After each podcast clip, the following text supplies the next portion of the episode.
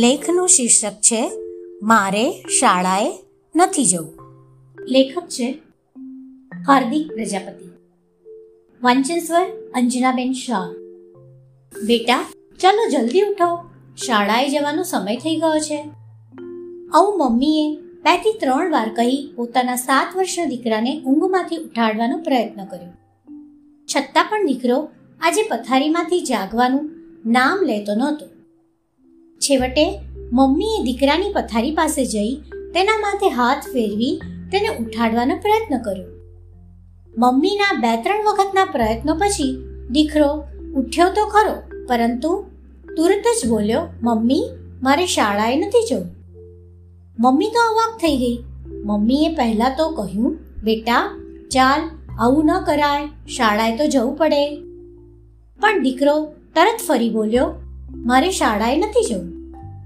દરરોજ એક જ બૂમથી ઉઠી જતો અને સમયસર તૈયાર થઈ શાળાએ જવા માટે ઉત્સુક રહેતો દીકરો આજે કંઈક અલગ જ વર્તન કરતો હતો.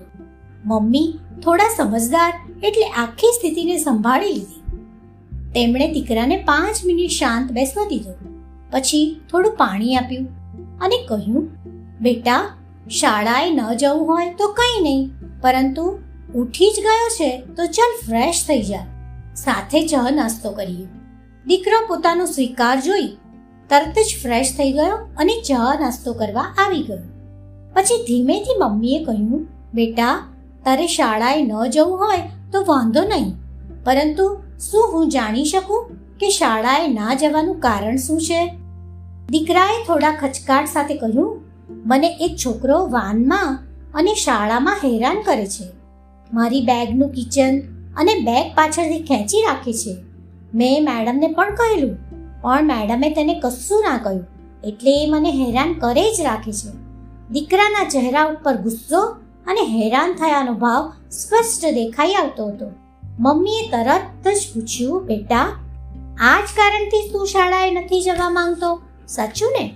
દીકરાએ કહ્યું, હા. મમ્મીએ તરત જ કહ્યું, બેટા તને કોઈ પણ બાબત ન ગમે, તો તારે શું કરવું જોઈએ? દીકરાએ કહ્યું, સ્પષ્ટ કહી દેવું કે મને નથી ગમતું.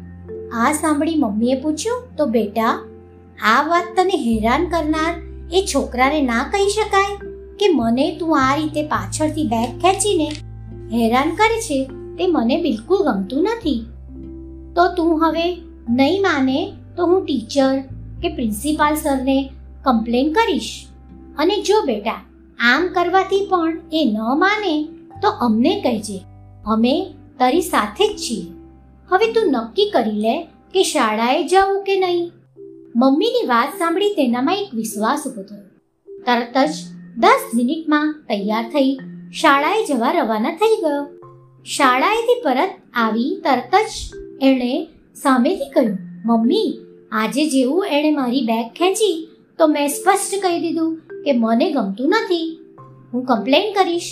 એણે મને તરત જ સોરી કહ્યું. અમને સમજાઈ ગયું કે જો આ બાળકને અમે સાંભળ્યું ન હોત, તેના આ વર્તનને સમજ્યા ના હોત, તો અન્ય માતા પિતાની જેમ અમે પણ તેને ધમકાવી, મારીને પરાણે શાળાએ મોકલ્યો હોત અને છેવટે તે પ્રશ્ન તેને હેરાન કરતો જ રહેતો.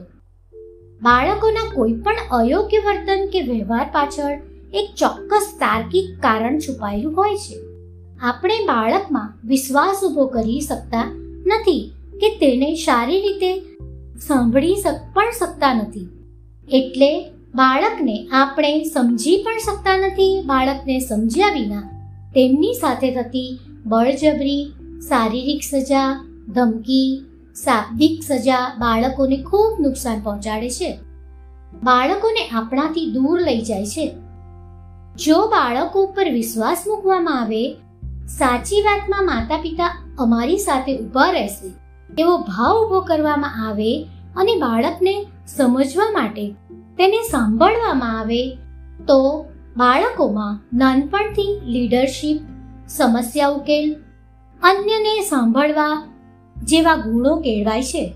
આ રીતે તૈયાર થયેલા બાળકો અન્યના વર્તન, વ્યવહાર પાછળના કારણો સમજી શકે ને પોતાનામાં સ્વસ્થ રહી શકે. જો આજે આપણે તેને નહીં સમજીએ, તો આવતીકાલે આપણો વારો છે જ. બાળકોના સારી રીતે ઉછેર માટે મોટી દેશ સેવા છે. અસ્તુ.